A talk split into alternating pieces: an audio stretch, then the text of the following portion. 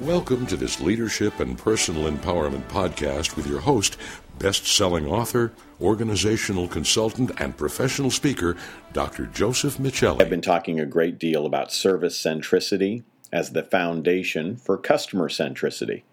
Let's further that discussion to examine what it takes to execute a service centric business strategy.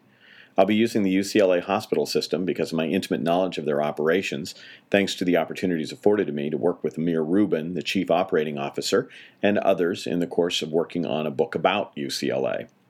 UCLA is undeniably one of the premier hospital systems in the world. On measures of quality clinical outcomes, they're in a class of healthcare systems with the Mayo Clinic, Cleveland Clinic, Johns Hopkins. If you had a complex medical condition or a transplant need, you would be very fortunate to be at UCLA.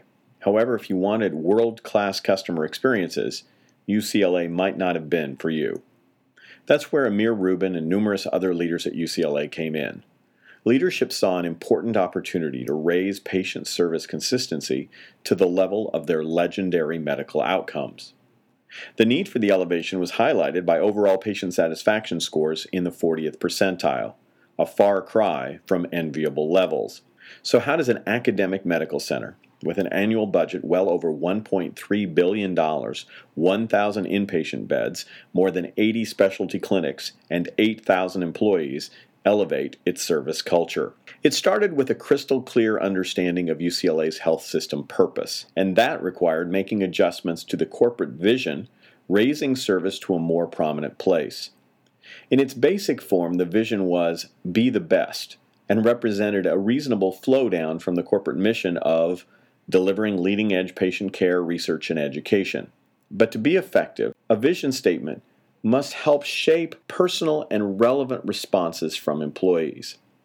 As such, the UCLA vision now reads Healing humankind, one patient at a time, by improving health, alleviating suffering, and delivering acts of kindness.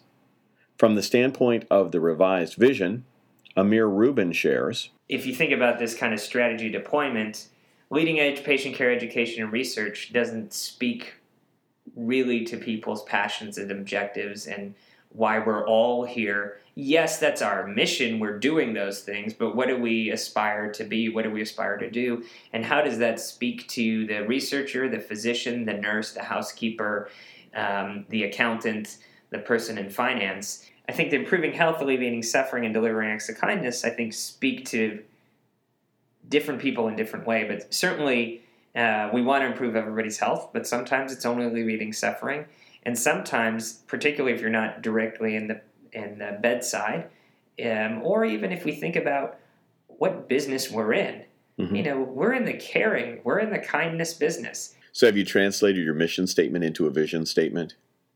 My friend Terry Paulson says the difference between a vision and a hallucination is how many people see it. Is your vision statement compelling? Does it help people have a line of sight opportunity to appreciate what's necessary to create service excellence? For more resources and information about creating customer experiences, igniting staff empowerment, developing key leadership and communication skills, leveraging change, and mastering humor skills, please visit josephmichelli.com. That's J O S E P H M I C H E L L I dot com.